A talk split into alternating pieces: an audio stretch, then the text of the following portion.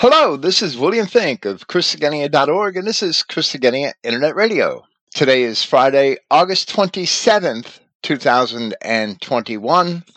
Praise Yahweh, the God of Israel, and thank you for listening.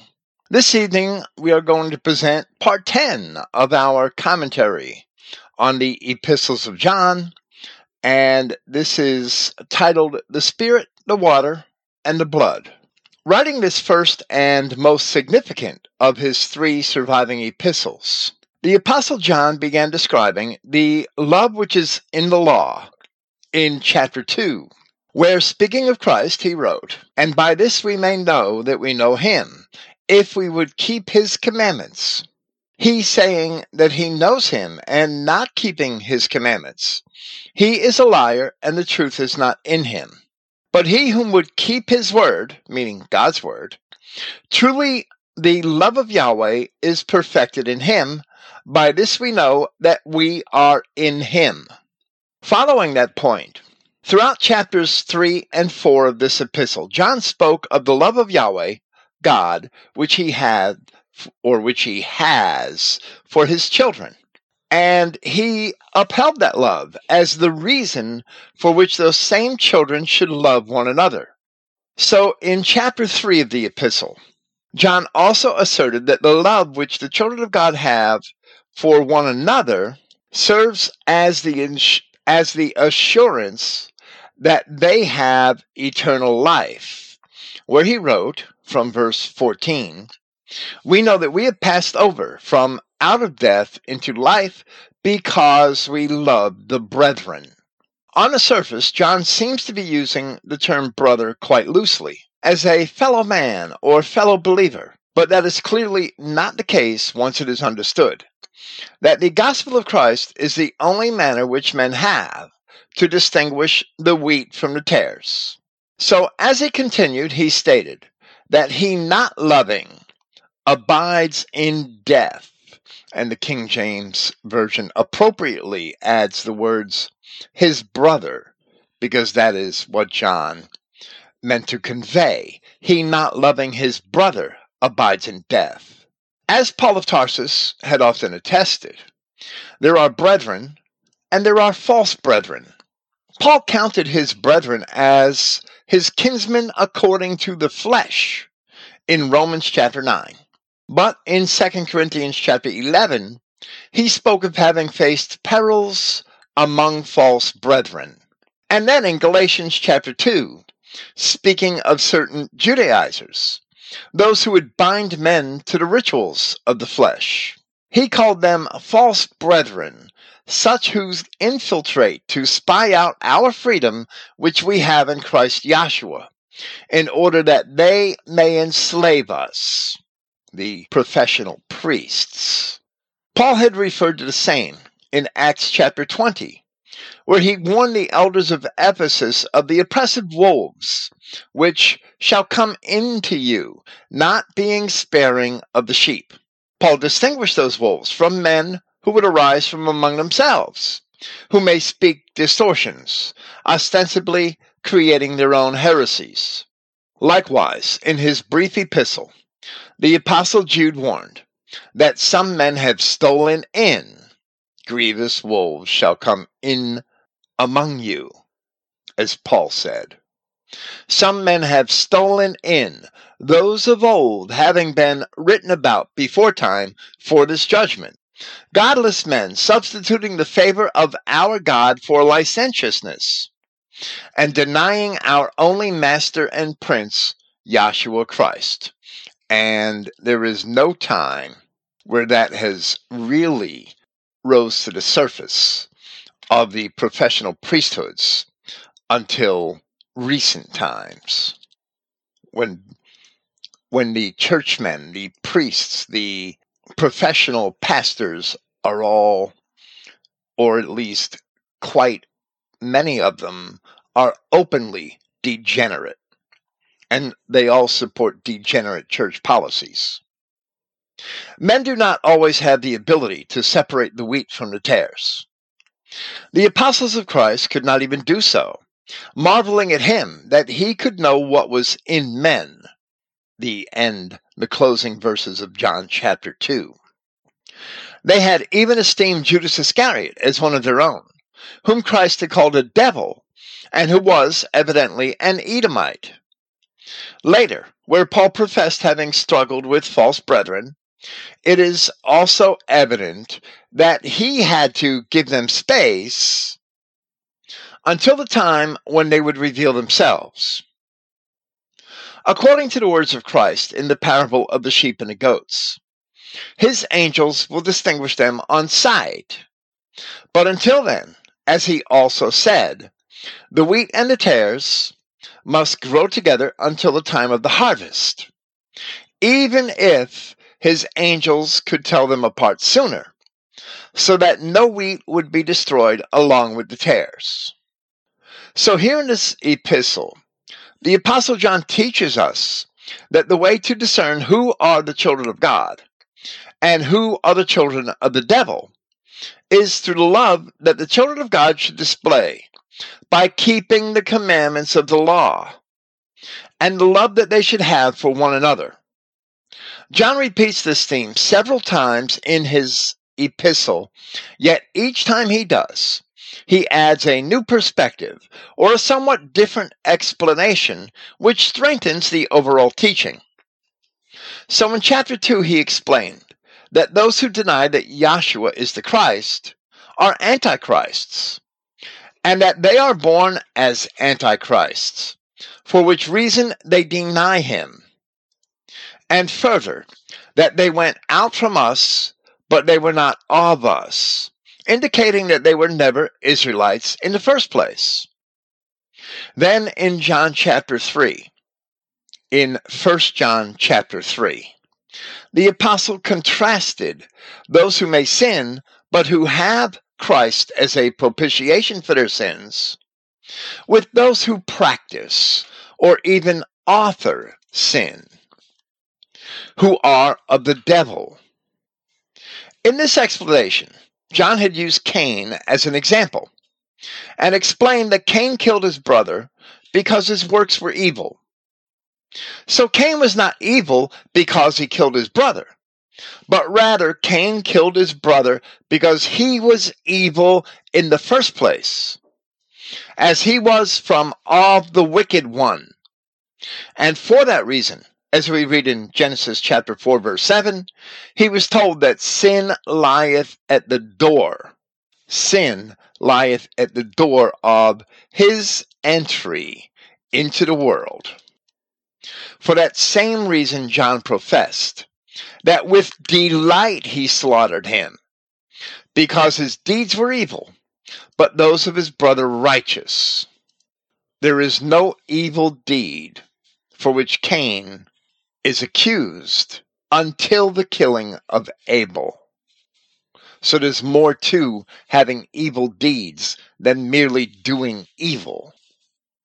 Ostensibly, Cain also being a devil, as Christ had attested in John chapter 8.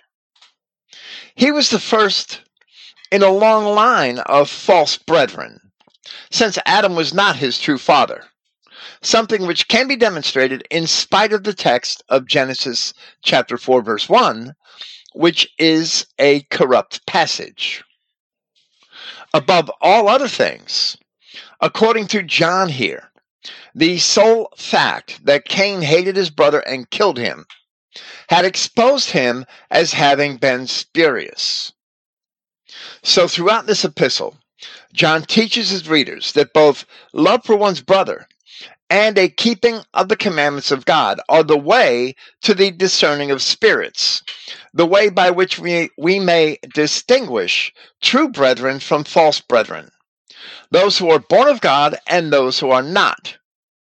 So, within the context of the wheat and tares in Judea and the wider Roman world, which are brethren and false brethren, and the narrower narrower context of this example of Cain, John professed that whosoever hates his brother is a murderer, and you know that no murderer has eternal life abiding in him. Now, as we commence with the final chapter of John's epistle, The apostle continues that same exhibition, and he continues to repeat his central theme while adding further perspectives and additional instructions. So, with that, we, sh- we shall commence where we had left off with the very first verse of 1 John chapter 5. Each believing that Yahshua is the Christ has been born from of Yahweh, and each loving he who engendered loves he having been engendered by him. That word engendered might be a little difficult. Each loving he who sired loves he having been sired by him. Might be a little more pleasant to the ears. The Codex Sinaiticus has that last clause to read, that which has been engendered by him. And the Greek neuter form appears again in verse 4. Here, our text follows the codices Alexandrinus and Vaticanus. Vaticanus Graecus 2061, which is a different codex from the Codex Vaticanus, and the majority text which all have the masculine gender here. He having been engendered by him, by God. As John had explained earlier in this epistle, not all men are born from of God. And then, not all spirits are from of God, speaking of embodied spirits. John professed in chapter 3 that each who has been born from of Yahweh does not create wrongdoing or sin because his seed abides in him and he is not able to do wrong or to sin because from of Yahweh he has been born. By this are manifest the children of Yahweh and the children of the false accuser, or devil, if you will. Then in chapter 4 he wrote, Beloved, do not have trust in every spirit, but scrutinize whether the spirits are from of Yahweh. And now we know why he's speaking about embodied spirits, not disembodied spirits, where he says, Because many false prophets have gone out into society. By this you know the Spirit of Yahweh. Each spirit which professes and here again, we know that he's speaking about embodied spirits. Each spirit which professes that Yahshua Christ has come in the flesh is from of Yahweh. And each spirit which does not profess Yahshua is not from of Yahweh. And this is the Antichrist, whom you have heard that it comes, and is already now in society. You are from of Yahweh, children, and you have prevailed over them. John's not telling them to try to convert them. He's saying you have prevailed over them because he who is in you is greater than he who is in society. The bottom line is that Yahweh God is greater than these Jews who are the Antichrist devils that vex us to this very day. They are from of society. They're of the world. They're of the world because they're bastards. They are not from God. For this reason, from of society they speak, and society hears them on television and radio 24 7, 365.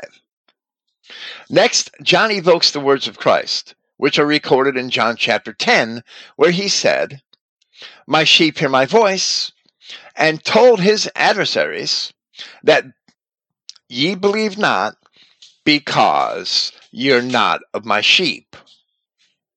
Where he wrote, in that same place, in John chapter 4, we are from of Yahweh, my sheep hear my voice. He, knowing Yahweh, hears us. He who is not from of Yahweh does not hear us. You believe not because you are not my sheep. From this we know the spirit of truth and the spirit of deception. And the Jews have managed to deceive the world to this very day, even though this is spelled out in black and white in the first epistle of John. In John chapter 8, Christ told those same adversaries that they were not of God and that God was not their Father. And they had correctly admitted the implication of those assertions, where they replied, We be not born of fornication. In those verses from chapters 3 and 4 of this epistle, John is describing a relationship between those born of God, which are the men having an origination from God, the men who had been endowed with the Spirit of God, and those having his seed in them.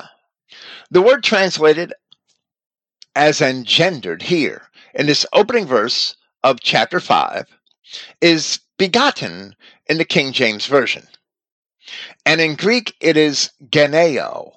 It's a verb. It's related to the nouns, genea, or genos, which mean race, tribe, stock, family.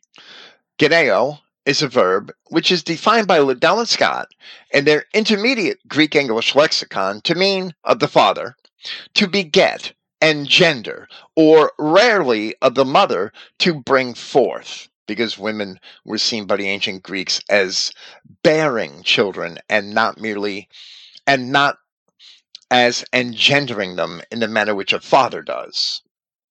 Here, speaking of God the Father, it refers to the begetting of his children.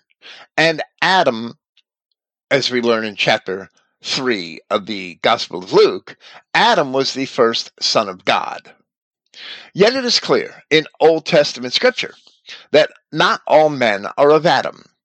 And therefore, as John attests here, not all men are from of God.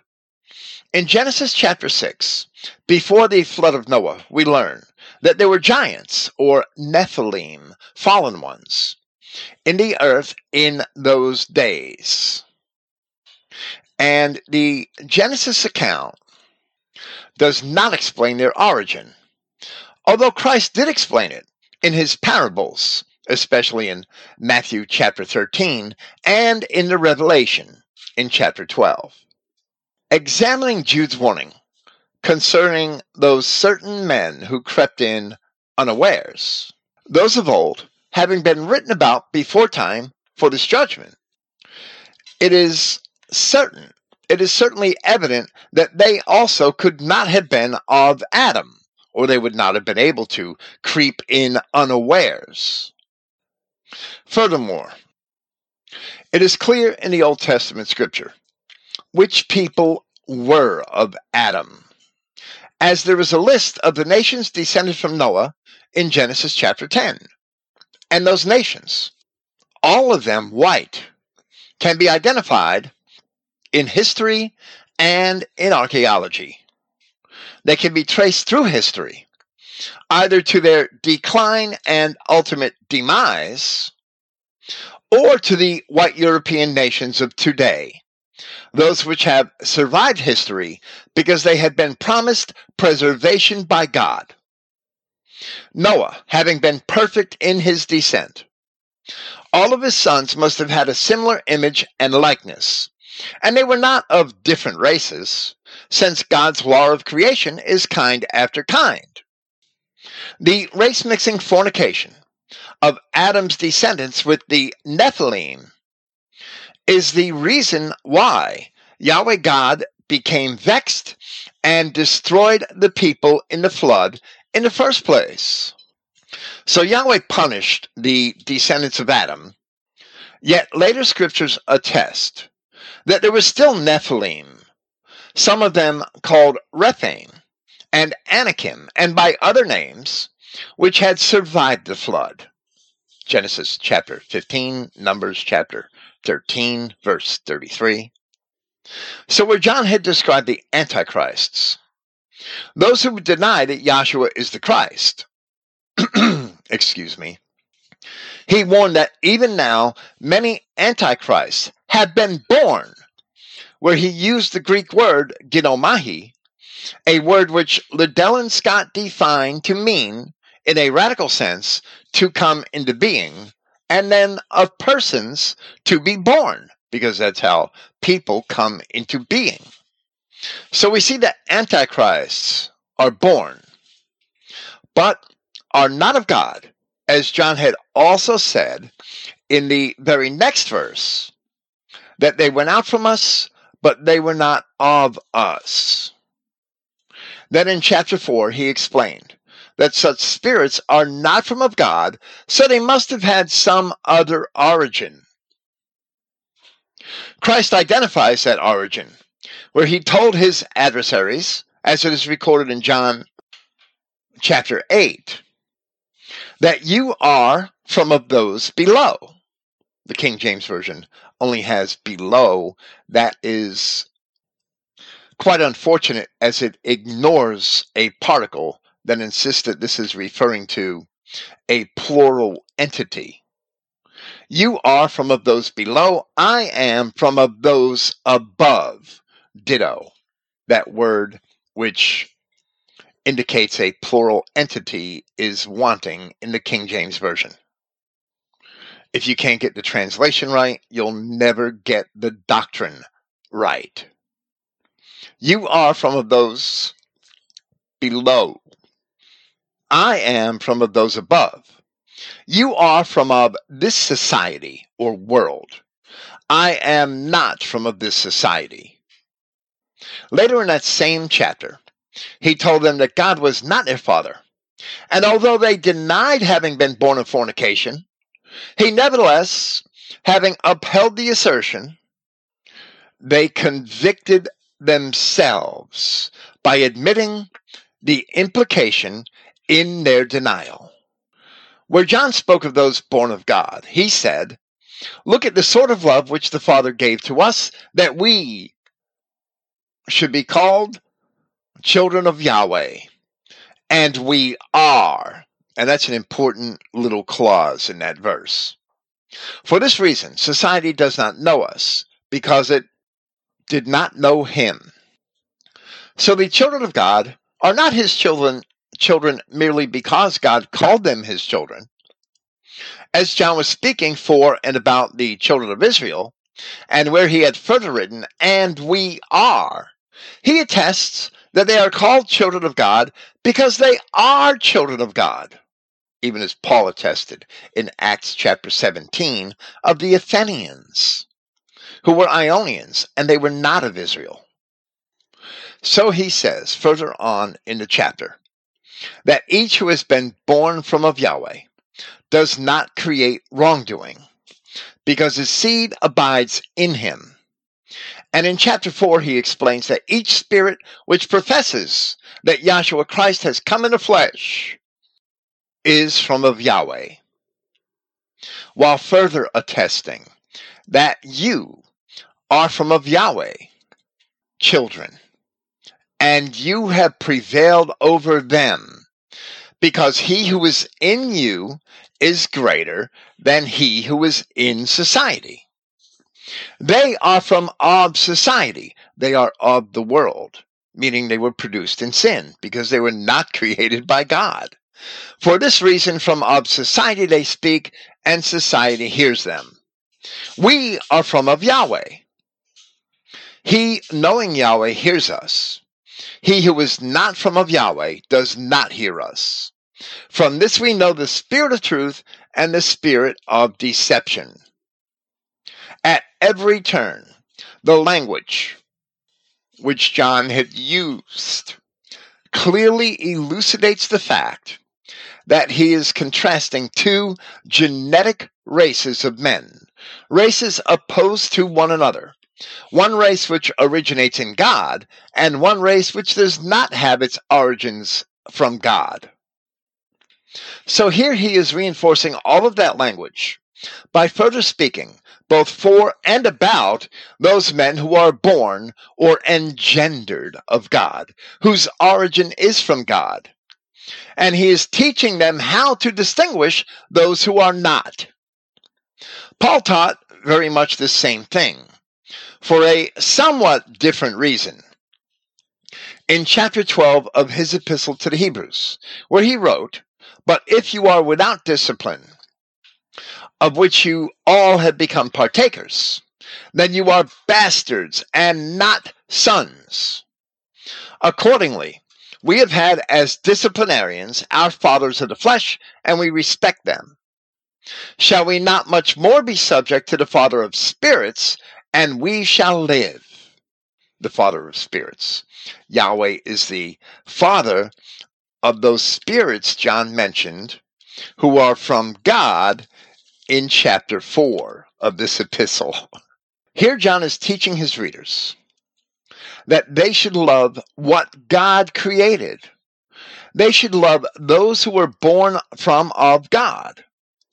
We can trace the Adamic race and the portion of that race which had come from the ancient children of Israel through history to see who and where those men are today, even if they still have tares among them. They are the sons of God. But Christians have no obligation to love bastards. Men should love what God had created by not committing sodomy or adultery or fornication, words which, words which describe race mixing as well as other sins. And all of those things are forbidden in his commandments. Men must not eat of the tree of the knowledge of good and evil. John will strengthen this teaching with a further revelation as this chapter proceeds. First, however, John once again professes a relationship between the love of God, the love of brethren, and that same adherence to the commandments in obedience to God. By this we know that we should love the children of Yahweh, when we would love Yahweh and we would keep his commandments. We cannot love our brethren without keeping the commandments found in the laws of Yahweh our God. If one claims to love his brethren, yet he cheats, steals, commits adultery, fornication, sodomy, or any other such sins, then as John had written in chapter 2 of this epistle, he's saying that he knows him and not keeping his commandments, he is a liar and the truth is not in him. Here we must again repeat what Paul had written to the Hebrews. But if you are without discipline, of which you all have become partakers, then you are bastards and not sons. Yet rather than discipline, the King James Version in its translation of that verse has chastisement. The Greek word is pahidia. Pahidia, it might be pronounced, but it's pahidia, which is primarily the whole training and education of children from the Greek word pahis, which is a child. Ostensibly, the King James Version translators understood the relationship between punishment for wrongdoing and the education of children. The Greek word pahidia is also the root of our English word encyclopedia. Encyclo coming from a medieval Greek word or a word attributed to medieval Greek, and kuklos. So it means all around learning, because a kuklos is a circle. Encyclopedia is all around learning. When the children of Israel had sinned and were being sent off into captivity, Yahweh said, You only have I known of all the families of the earth. Therefore, I will punish you for all your iniquities. Can two walk together except they be agreed? Today that should be translated unless they be agreed. Unless they are in agreement. So we read in chapter 2 of this epistle, in the verse we have already cited here, that he purporting to abide in him just as he walked, thusly he also is obliged to walk. At least I think we have already cited that verse here. This might be the first time. Just as he had walked, thusly he also is obliged to walk. To walk with Christ is to accept the punishment of Amos chapter 3 verse 2. If indeed one is of the children of Israel, and being com- being corrupted, being corrected to learn not to commit iniquity, thereby walking with God. Now, John repeats himself once again. For this is the love of Yahweh, that we should keep his commandments, and his commandments are not burdensome. The word translated as burdensome, baris, the word from which we get barometer for some strange reason. I guess it's the weight of the atmosphere. Baris is literally heavy in weight. And allegorically, it may also mean oppressive, or as it is in the King James Version, grievous. The exclamation evokes the words of Christ found in Matthew chapter 11, where he had exhorted the people of Galilee, and he said, Come unto me, all ye that labor and are heavy laden, and I will give you rest. Heavy laden, baris, burdensome. Take upon take my yoke upon you, and learn of me. For I am meek and lowly in heart, and ye shall find rest unto your souls. For my yoke is easy and my burden is light. In our commentary on the closing verses of John chapter 4, we have already cited Paul's similar teaching in Romans chapter 13, where he had written, You owe no one to anything. Now, that's really an admonishment not to owe anything to anyone. You owe to no one anything except to love one another, for he who loves another has fulfilled the law. So, just as John professes here, Paul had also meant that keeping the commandments is the way to expressing love for one's brethren. So, where he continued, he wrote in Romans chapter 13, in the very next verse, verse 9 Indeed, you shall not commit adultery, you shall not murder, you shall not steal, you shall not lust, and any other commandment is summarized in this saying, to wit, you shall love him near to you, or your neighbor, as yourself. In his own epistle, James had called that law the royal law, and for good reason. During his final week in Jerusalem, Christ had been asked by a young man, as it is recorded in Matthew chapter 22, Master, which is the great commandment in the law? The young man evidently only asked for one great commandment. Then, in response, we see the importance of this law. Jesus said unto him, Thou shalt love Yahweh thy God with all thy heart, and with all thy soul, and with all thy mind. This is the first and great commandment. And the second is like unto it Thou shalt love thy neighbor as thyself. On these two commandments hang all the law and the prophets. End of quotation from Matthew. But the law itself, where it is found in Leviticus chapter 19, defines the word neighbor, as well as the word brother, as one of the children of thy people. Paul uses the Greek word typically translated as neighbor in the next sentence from that same passage of Romans, love for him near to you, and we won't hear the word neighbor here because we are reading from the Christogenea New Testament. Love for him near to you, who does not practice evil. Therefore, fulfilling of the law is love. Your neighbor is him near to you in kinship, not in geography. That may have been translated love for the neighbor who does not practice evil. And we both explain and defend other differences which we have with the popular translations of that passage in our August 2004 commentary on Romans chapter 13, which was titled Government as a Punishment from God. I can't possibly go over it all again this evening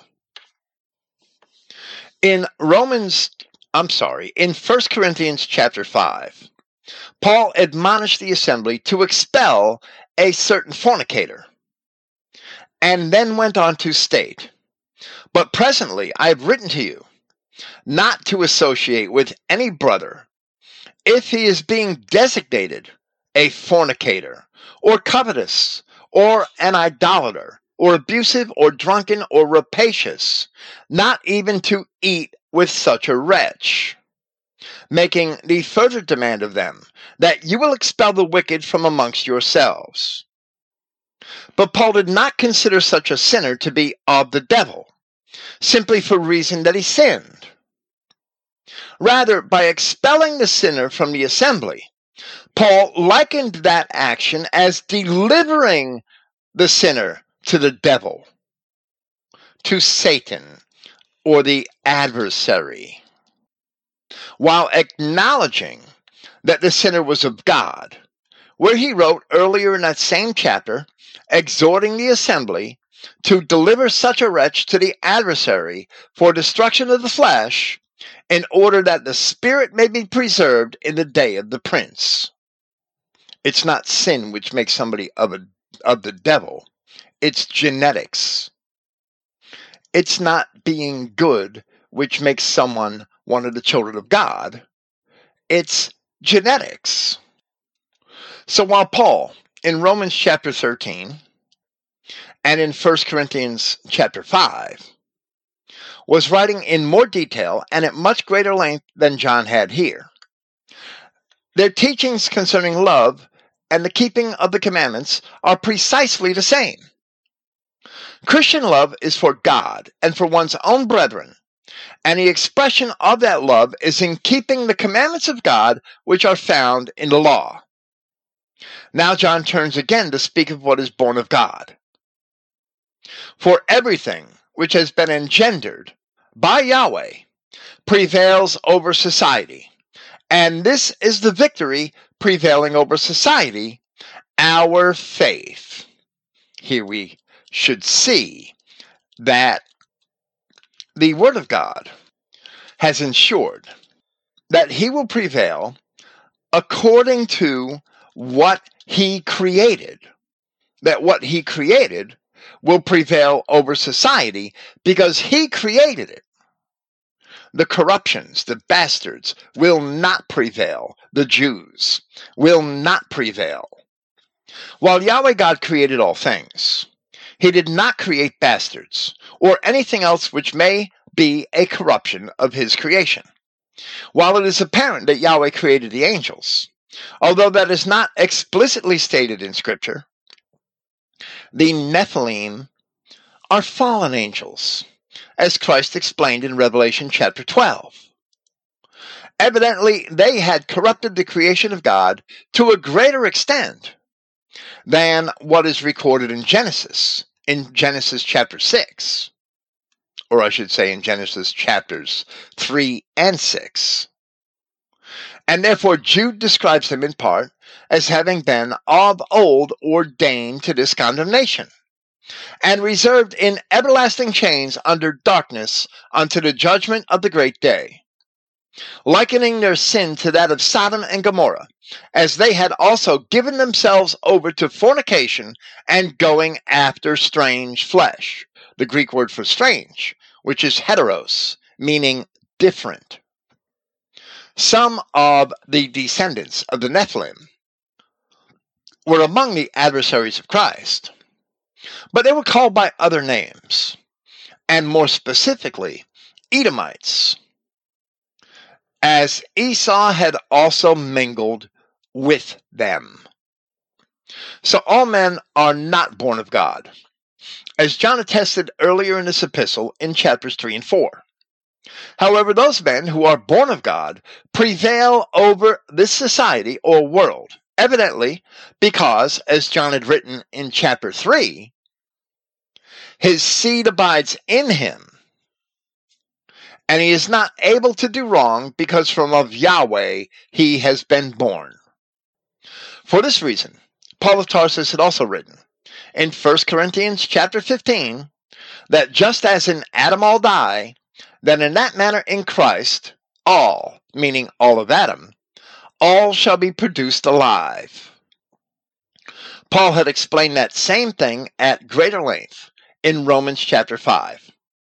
And contrasting the sin of Adam with the mercy of Christ, he explained in part, in verse 18, So then, just as that one transgression is for all men, meaning Adam's descendants, for a sentence of condemnation, in this manner, then, through one decision of judgment for all men, again, Adam's descendants, is a judgment of life.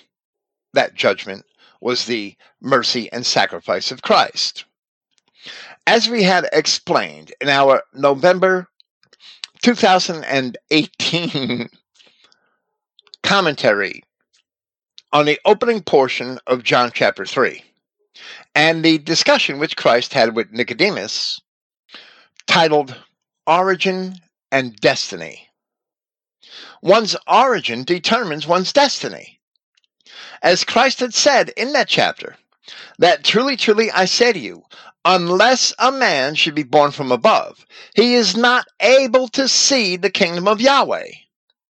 Those men whom Christ had told were from below or from of those below, none of them shall see the kingdom of Yahweh, in spite of what they do, in spite of how good they are or how evil they are. Here, John has explained what it means to be born from above, which is to have been born of God, as we have translated the verb, engendered by God. The English verb engender is primarily defined by Merriam Webster as beget or procreate. Continuing with chapter 5, I'm sorry, verse 5 of 1 John chapter 5. Now, who is he prevailing over society? If not he who believes that Yahshua is the Son of Yahweh. In chapter 4 of this epistle, John had written, that he who shall profess that Yahshua is the Son of Yahweh, Yahweh abides in him and he in Yahweh. There we had explained how these statements do not diminish the fact that all of the children of Adam are also children of Yahweh, but that the promise in Christ was a promise of a specific Son of God, the Son of the second Psalm, the Son destined to rule over Yahweh's creation.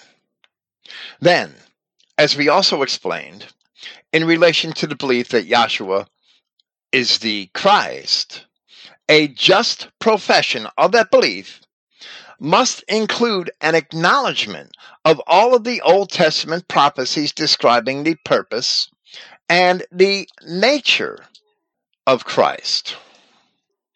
Furthermore, Yahshua Christ being the true vine, and all things having been made by him, as Paul had also professed in Colossians chapter 1.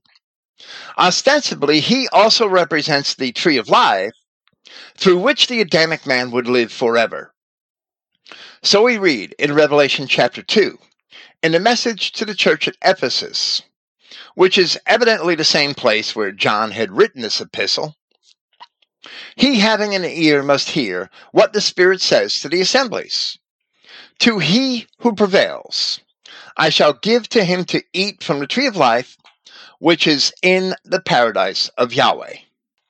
Later, in chapter 3, we read in the message to the church at Laodicea, Laodicea, it might be pronounced in some churches. He who prevails, I shall give to him to sit with me on my throne, as I also have prevailed, and I have sat with my Father on his throne. He having an ear must hear what the Spirit says to the assemblies. Finally, in Revelation chapter 21, he who prevails shall inherit these things, and I shall be a God for him, and he shall be a son for me. Here in this epistle, we learn in the words of that same John who wrote those who who recorded the revelation and wrote the gospel that he who prevails is he who was actually engendered by God. In other words, he who has his seed in him, meaning the same seed as our first father Adam. if Adam is indeed our first father. God's creation will prevail. Bastards will not ever prevail. I recall a passage in the Wisdom of Solomon which stated that the multiplying brood of the ungodly bastards shall be rooted up. That's a digression. John's only talking about the positive side of the Genesis 3:15 enmity here in this chapter anyway.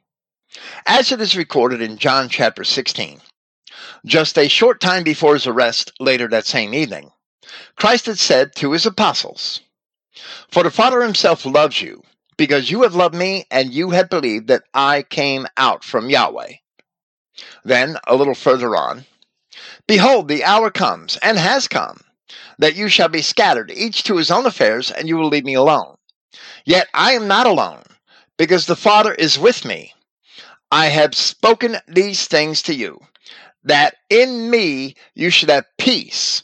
In society you have distress, but you must have courage. I, meaning Christ, I have prevailed over society. Each of us, if we are of Adam, we are engendered by God and already prevailed because God prevailed. We can only prevail if God's creation prevails. And Yahweh God in Christ has given that insurance, that assurance that he has prevailed. So we've already won this battle with evil that our race has been fighting these thousands of years. We've already prevailed so long as we, as our ancestors, have kept his commandments, and we are what he has engendered. It's that simple. It's black and white. You are of his creation, or you are not, and you are a bastard. The apostles had to have courage on the account of the assurance of eternal life which they have in Christ. So, in the very next verses, at the beginning of John chapter 17, Christ had prayed where we read that having spoken these things, Yahshua, then lifting his eyes to heaven, said, Father, the hour is come. Honor your Son, that the Son may honor you. Just as, excuse me, just as you have given to him authority over all flesh, that all which you have given him, to them he would give eternal life. And this is the eternal life, that they may know you are the only true God and whom you have sent, Yahshua Christ. But who did the Father give to Christ but those of the creation of Adam? all flesh, not being the same flesh. As Paul explained in 1 Corinthians chapter 15. And since the term all flesh certainly does not include the adversaries of Christ, the antichrists, for consideration as Christians, Christians prevail over them, then we must consider the meaning of the term all flesh as it was also used in the words of the prophet Joel. In chapter 2 of his writing, where it says, And ye shall know that I am in the midst of Israel, and that I am Yahweh your God, and none else, and my people shall never be ashamed. And it shall come to pass afterward that I will pour out my spirit upon all flesh, and your sons and your daughters shall prophesy your old men shall dream dreams, your young men shall see visions. And also upon the servants and upon the handmaids in those days will I pour out my spirit. In that passage, all flesh is directly related to the sons and daughters of Israel. In Numbers chapter 16, we see another use of the phrase all flesh, which means only to describe all of the children of Israel where Yahweh had spoken to Moses and Aaron. And they fell upon their faces and said, O God, the God of the spirits of all flesh, shall one man sin, and wilt thou be wroth with all the congregation? Repeating verse 5 of this epistle, of this chapter, John wrote, Now he who is prevailing over society, I'm sorry, I don't know how I skip words. Now, who is he prevailing over society? If not, he who believes that Yahshua is the Son of Yahweh. It is evident that John had written this epistle for the children of God, but that not all men are of God. John wrote this epistle for the man in whom his seed abides in him, and it is they to whom sin will not be imputed. John wrote this epistle for those spirits which are from of God. And as he said here in this chapter, he wrote this epistle for those whom God had engendered. So we certainly may assert that it is the Adamic man who prevails, so long as he is of the blood of Adam, and that a belief in Christ is not how the Adamic man prevails, but rather, in this age, as John says here. A belief in Christ is a sign that such a man shall indeed prevail. Next, John illustrates the importance of the blood, but on account of certain differences among the manuscripts. We shall first present verse 6 in three pieces, as we have translated it as three sentences so that I may explain those differences because I think that it's worthwhile to explain them. The codices Sinaiticus and Alexandrinus have verse 6 to read This is he having come through water and blood and spirit, Yahshua Christ. The Codex 0296, it doesn't have a fancy name, it's a 6th century codex as old as many of those which do have fancy names. The Codex 0296 has this is he having come through water and spirit and blood, Yahshua Christ. Our text, the text of the Christogenea New Testament, follows the Codex Vaticanus and the majority text, and it reads, This is he having come through water and blood, Yahshua Christ. And that seems to be the original reading and valid reading, especially considering the reading of 6b, the second sentence in this verse, where the Codex Sinaiticus is consistent with our text here. But the Codex Alexandrinus still adds the word spirit. In any event, spirit does not replace blood here in these manuscripts but it is only added to the list. It is inserted by some of these manuscripts. So the second sentence of verse 6 reads, Not by water only, but by water and blood. Here the Codex Alexandrinus has, not by water only, but by water and spirit. So only here does this one manuscript replace blood with spirit. Our text follows the Codex Sinaiticus and the majority text, not by water only, but by water and blood, and also the Codex Vaticanus, which varies only slightly because it inserts another instance of the preposition translated as by before the word for blood. According to the 27th edition I didn't check the 28th for this passage. According to the 27th edition of the Nestle Aland Novum Testamentum Graece, the reading of the last sentence of verse 6 is not contested in any Greek manuscript predating the 16th century. And it is the Spirit which testifies, because the Spirit is the truth. I'm going to reread this passage so that it's all together in a few moments. Of course, that spirit is the spirit which comes from God, which cannot be soiled with the lies of men.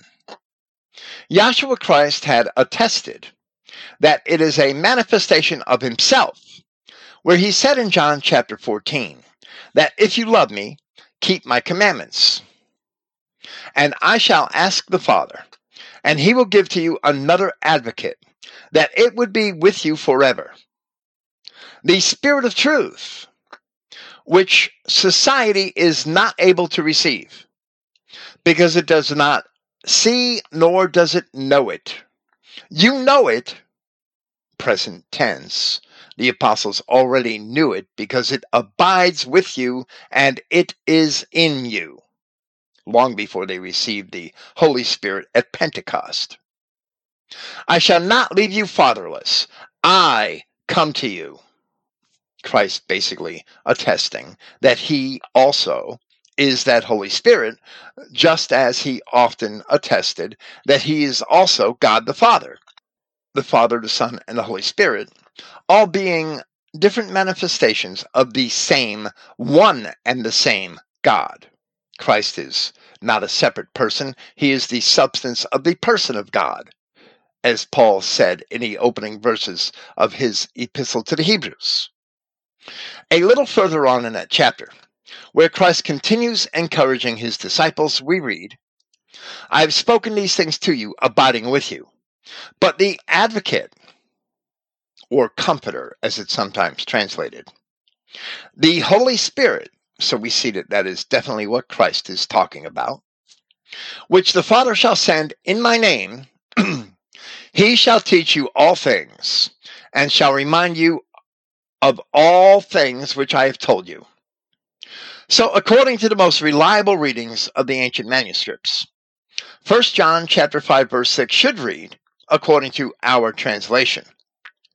This is he having come through water and blood, Yahshua Christ, not by water only, but by water and blood. And it is the Spirit which testifies, because the Spirit is the truth. This reading is also consistent with the text of the King James Version, where it is evident that even the majority text does not agree with the Codex Alexandrinus in this passage, although they usually do agree elsewhere, and especially in the Gospels. That codex is esteemed to be a significant source of the so called Byzantine text type which in previous centuries was popularly called the majority text, a name which we prefer to maintain. Modern scholars admit that the earliest and most complete representatives of the so called Byzantine text type, the codices Alexandrinus and Ephraemi Syri, are actually mixed with what they identify with books of the so called Alexandrian text type. We are persuaded that all of these designations are problematical. I don't like their system. And their system has changed drastically since the 19th century. There are no references to being born of water in the Old Testament. So we only see the analogy here and in John chapter 3. But from the earlier passage in the Gospel, we can know what it means to be born of water, or as it is here, having come through water. Because Christ himself explained the meaning where he had first used it. As it is recorded in John chapter 3, when Nicodemus could not understand what is born from above. And Yahshua replied in verse 5 Truly, truly, I say to you, if one should not be born from water and spirit, he is not able to enter into the kingdom of Yahweh. Then in verse 6, that which is born from of the flesh is flesh, and that which is born from of the spirit is spirit. So, in that analogy, where it is evident that Christ had purposely employed a parallelism, what is born of water as opposed to what is born of spirit in verse 5 is the same as what is born of flesh as opposed to what is born of spirit in verse 6. So, what is born of water is that which is born of flesh. most likely referring to the natural process of childbirth. This interpretation of the phrase, being directly from the words of Christ, who had first used it, is quite certain, in spite of what the evangelical pastors preach, that being born of water means baptism. That's a lie. Christ defines it right there. Being born of water is to be born of flesh. Furthermore, references to blood in relation to race or birth in the Old Testament are rare. Although in the past we have cited Hosea chapter 4 verse 2 as an example, where in Brenton's translation of the Septuagint we read, Cursing and lying and murder and theft and adultery abound in the land, and they mingle blood with blood. There it is evident that mingling blood with blood is a reference to the result of adultery. And the same word for adultery, the Greek word moikia, certainly was used by Hellenistic Greek and even earlier writers to describe race mixing. In our March 2013 commentary, wow, it seems like yesterday, on chapter 1 of Paul's epistle to Titus, titled Purity Spiraling in Apostolic Christianity. We provided relevant examples from Strabo's geography and Aristotle's Animalia.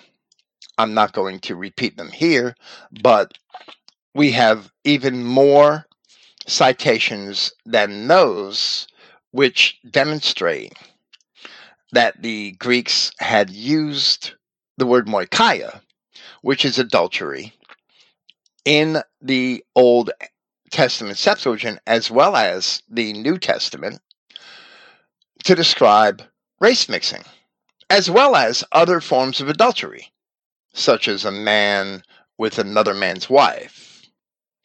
The Greeks also used the term fornication to describe prostitution, but race mixing. It described both. Fornication described prostitution and race mixing. And I'm sorry, no wonder why it seems like yesterday. I have a mistake in my notes. It was our March 2017 commentary on chapter 1 of Paul's epistle to Titus. No wonder why it seemed so recent, so much more recent. Yahshua Christ, having come through water, meaning the flesh, and through blood, we would esteem the blood to be a reference to the blood of the particular race, the blood of Adam, Abraham, and Israel. The word Adam itself is derived from the Hebrew word dam, which means blood. Strong's number 1818. This also supports and is supported by our own translation of John 1:13. The Gospel of John chapter 1 verse 13. And here we shall read the passage starting from verse 12.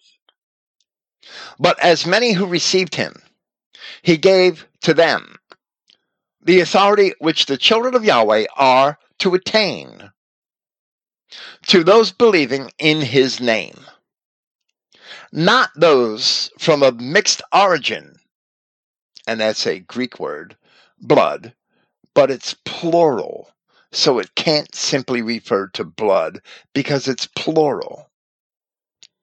Not those from a bloods, not those from a mixed origin, nor from of desire of the flesh, nor from of the will of man, as these pastors try to squeeze everybody into their churches and also endorse race mixing at the same time, the desire of the flesh, so there's nothing wrong with the little bastard.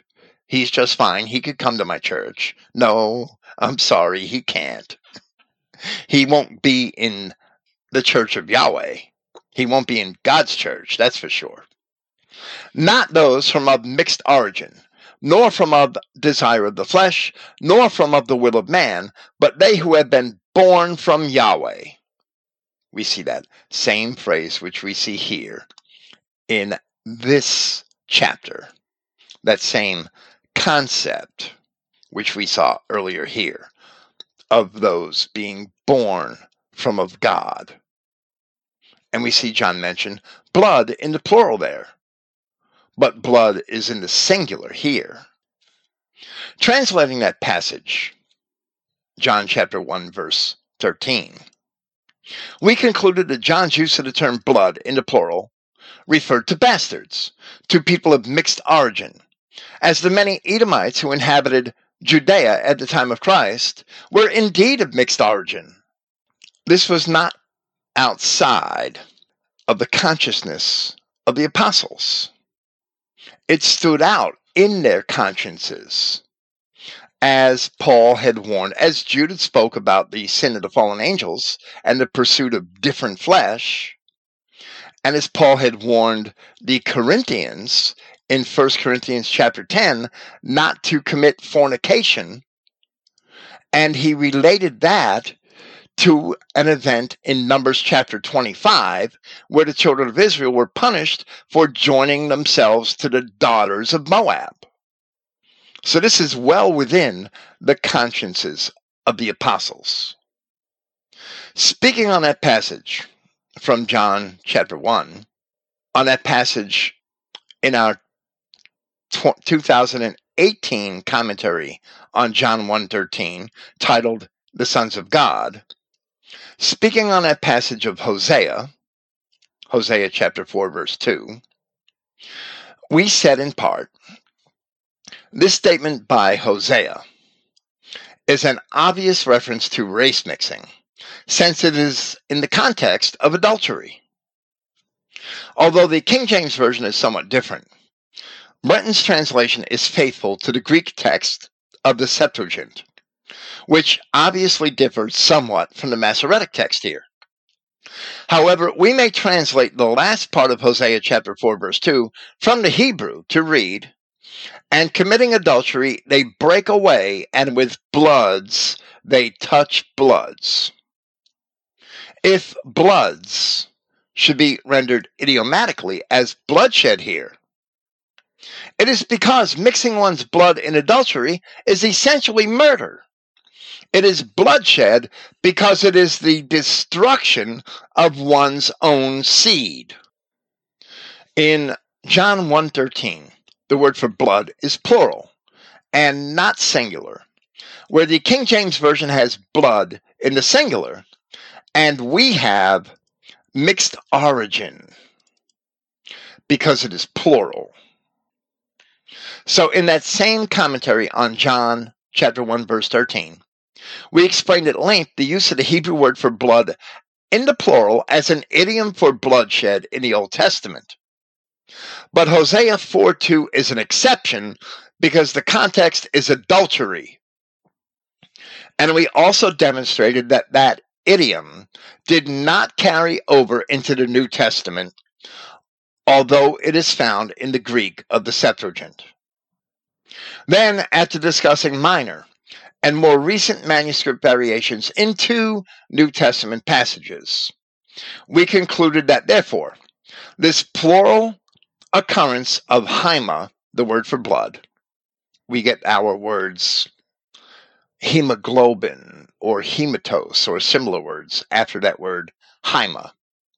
Therefore, this plural occurrence of haima in John 1.13 is unique in the New Testament.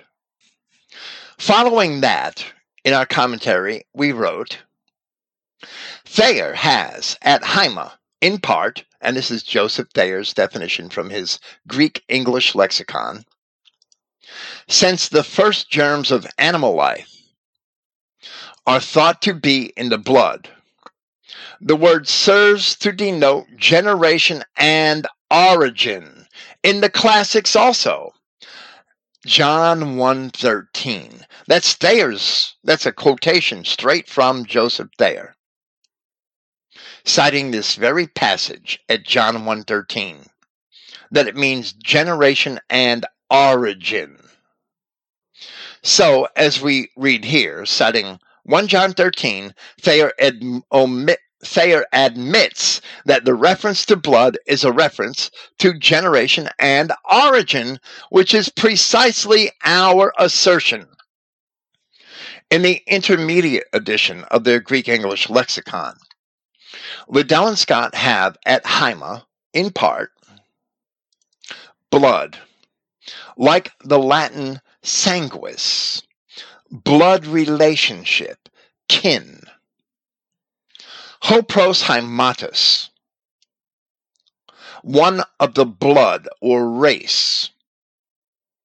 Likewise, in the large ninth edition, blood, blood relationship, kin, blood, or origin. And here in John 1.13, where Haima appears in the plural, Thayer and the other lexicographers admitting that even here it refers to origin, we would certainly agree. However, Thayer did not discuss the plural, the plural form which John used in this passage in John 1:13. We would assert that since it is also in the plural, it must refer to multiple origins. In other words, to bloods or mixed blood, as Thayer himself nearly suggests, but where he failed to address the plural form and instead chose to ignore it. Furthermore, we are supported by the usage of the plural at Hosea chapter 4, verse 2 in the Septuagint, where is speaking of adultery in the context of adulterous race mixing.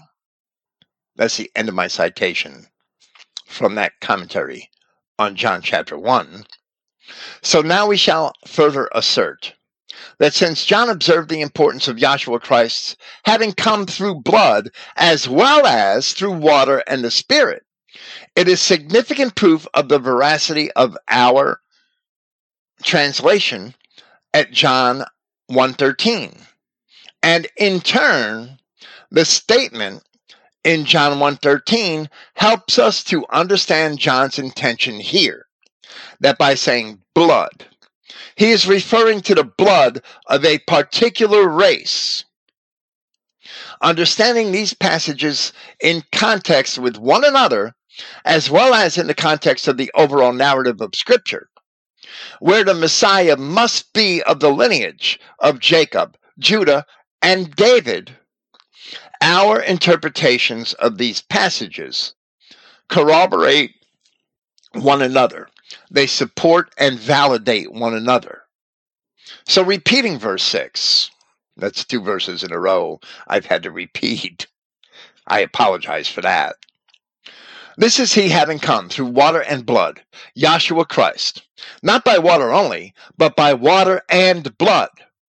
And it is the Spirit which testifies, because the Spirit is the truth. My voice is all groggy tonight and feeling terrible. So we see the significance which John has placed upon not merely the Spirit, as the denominational churches often claim that is that only the Spirit is relevant to a Christian, but to the Spirit, the water, and the blood. And if it is important that Christ was made of a woman, made under the law, so that he may redeem them that were under the law, as Paul attested in Galatians chapter 4. And if it is just as important that we keep his commandments, as John has proclaimed throughout this epistle, then he shall also keep his commandments. So, as we read in Deuteronomy chapter 23, verse 2, a bastard shall not enter into the congregation of Yahweh. Just as Paul had also contrasted sons and bastards in Hebrews chapter 12. So once again, as we read John 1:13, and as the apostle attests here in this epistle, those who believe in his name and those whom he had come to redeem are not those from a mixed origin, nor from of desire of the flesh, nor from of the will of man, but they who have been born from Yahweh. Only the race of Adam is born from of Yahweh. And the remnant of that race is found in the white nations of European history, as they are the true descendants of the ancient children of Israel, and having descended from the seed of Abraham. Therefore, it was important for Christ also to be born of that same blood. And we read in the words of Paul of Tarsus in Hebrews chapter 2 that therefore, since the children have taken part in flesh and blood, he also in like manner took part in the same, that through death he would annul him having the power of death, that is, the false accuser or devil, and he would release them, as many as whom, in fear of death, throughout all their lives were subject as slaves.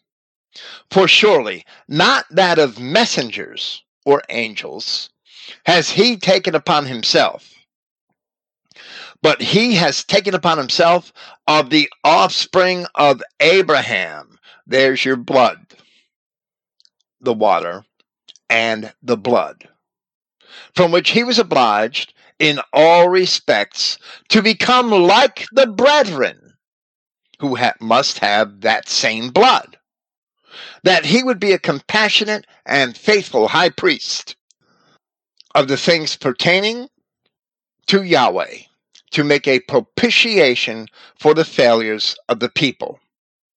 In what he himself has suffered being tested, he is able to help those being tested. Where Paul wrote, Since the children have taken part in flesh and blood, it must be understood that they were already children before Christ was obliged in all respects to become like the brethren. And therefore they are the same children of Israel found in the Old Testament, sharing his blood. So Christ professed that he came only for them, as he had announced in Matthew chapter 15 that I am not sent but unto the lost sheep of the house of Israel, to sheep that were already lost, to people that were already brethren. Then in the epistle to the Romans, Paul wrote, Therefore, from of the faith, that in accordance with favor, then the promise is to be certain to all of the offspring, not to that of the law only, but also to that of the faith of Abraham, who is father of us all. So the promise is certain not only to those who kept the law, meaning the Israelites in Judea, but to all of the offspring of Abraham, according to the faith which Paul describes a little further on in the chapter, where he spoke of Abraham, where he spoke of Abraham and said, who contrary to expectation, in expectation believed, for which he would become a father of many nations according to the declara- declaration. Thus your offspring will be Abraham's seed, Abraham's offspring, would become many nations. That is the faith of Abraham. The faith of Abraham was the belief of Abraham that God is true and would keep his promises, that his seed would become many nations. Not that many nations would become his seed. That is a Roman Catholic lie. It is not what the promise says. Paul said, according to that which is written, thus thy offspring will be. In Romans chapter 9, Paul explains, Paul further explains, that flesh alone would not be sufficient to inherit the promises of Abraham. So, just as John had said here, not water only, but by water and blood, Paul had written and said, They which are the children of the flesh, these are not the children of God, but the children of the promise are counted for the seed. For this is the word of promise. At this time will I come, and Sarah shall have a son. And not only this, but when Rebekah had also conceived by one, even by our father Isaac, for the children not yet being born, neither yet having done any good or evil, that the purpose of God according to election might stand, not of works, but of him that calleth. That election is only for the children of the promise counted for the seed. There being descendants of both Jacob and Esau in Judea in the first century, and the descendants of Esau being prevalent. Paul explained that just because they could claim to be Abraham's children in the flesh, children of the flesh of Abraham, or physical descendants of Abraham. That is not sufficient. Rather, he asserted that the children of God are the children of the promise and described the explicit promises made to both Sarah and Rebekah, who was the mother of Jacob and Esau. So continuing, he said, It was said unto her, meaning Rebekah, the elder shall serve the younger. As it is written, Jacob have I loved, but Esau have I hated. So the birth of water alone is not sufficient for a man to enter the kingdom of God. But as Christ had told Nicodemus, as it is recorded in John chapter 3, Truly, truly, I say to you, unless a man should be born from above, he is not able to see the kingdom of Yahweh. Only those men born from Adam are born of God, and only they are born from above. And just like Christ himself, they also are of both the water and the blood. Throughout this entire epistle, John has taught the importance, the critical importance of the racial message of the scriptures. As for the Spirit, it is the Spirit of God through which he keeps the promises. So we read in Paul's epistle to the Ephesians in chapter 1, where he wrote of Christ in whom we also have obtained an inheritance, being preordained according to the purpose of He who accomplishes all things in accordance with the design of His will, for which we are to be in praise of His honor, who before had expectation in the Christ, meaning that they must have been Israelites.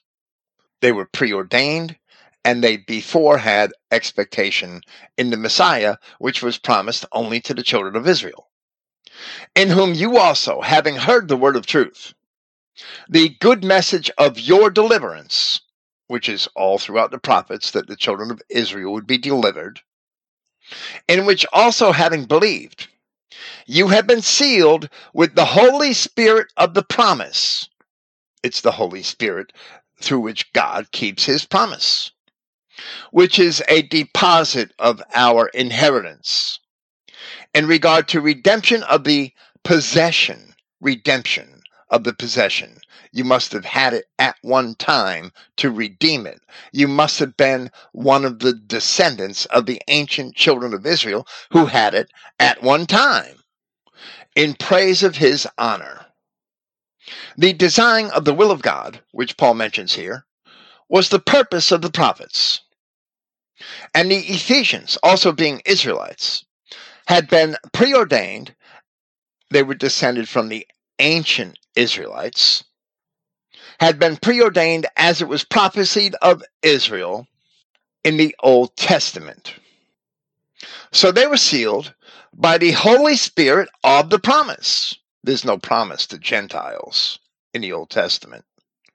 There's no promise to non Israelites in this context. The promise of a Messiah for the salvation of Israel is the promise of which Paul spoke. The promise of the Christ. Not only the coming of Christ, but also the preservation of the race, which is facilitated in his coming, and which bears witness to the truth of God. And that is the significance of the Spirit the water, and the blood. Verses 7 and 8 of this chapter should have been one verse. For there are three bearing witness the Spirit, the water, and the blood.